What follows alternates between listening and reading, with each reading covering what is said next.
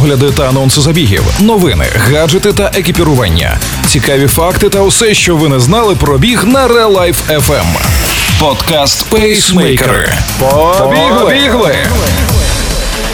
Усім привіт! З останніми новинами зі світу бігу Валерій Ручка та Марина Мельничук. І ви слухаєте Пейсмейкери на Real Life FM. Олімпійський девіз можуть змінити. Іноземці зможуть тренуватися на Олімпіаді в Токіо без проходження двотижневого карантину.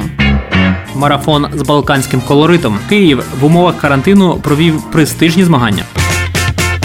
Глава міжнародного олімпійського комітету Томас Бах заявив, що олімпійський девіз швидше, вище, сильніше можуть змінити. Я пропонував додати до швидше, вище, сильніше ще й слово разом. Тепер це обговорюється членами МОК. І через три місяці девіз може бути трохи змінений, сказав Бах. До слова, девіз швидше, вище, сильніше затвердив перший олімпійський конгрес ще в 1894 році.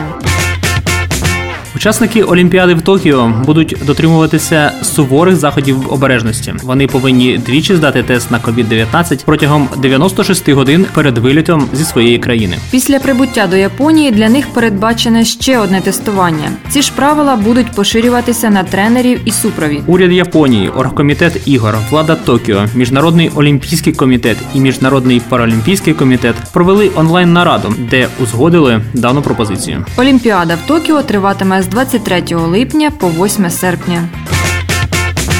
25 квітня у Києві відбувся забіг з подвійним статусом. До української столиці з'їхалися марафонці, частина яких змагалися в рамках чемпіонату Балканських легкоатлетичних федерацій, а інші стартували в традиційному п'ятому за ліком Київ Євромарафон. Буквально за два дні до старту легкоатлети отримали звістку, що враховуючи коронавірусні реалії, участь у змаганнях зможе взяти не більше 200 учасників. Це суттєво менше в порівнянні з кількістю заявлених. Ситуацію вдалося вирішити після того, як представники асоціації масових видів спорту зустрілися з головним санітарним лікарем України Віктором Ляшком. Вони змогли надати достатні аргументи, що заходи санітарної безпеки будуть винятковими, і дозвіл на проведення марафону в повному об'ємі все ж можна надати.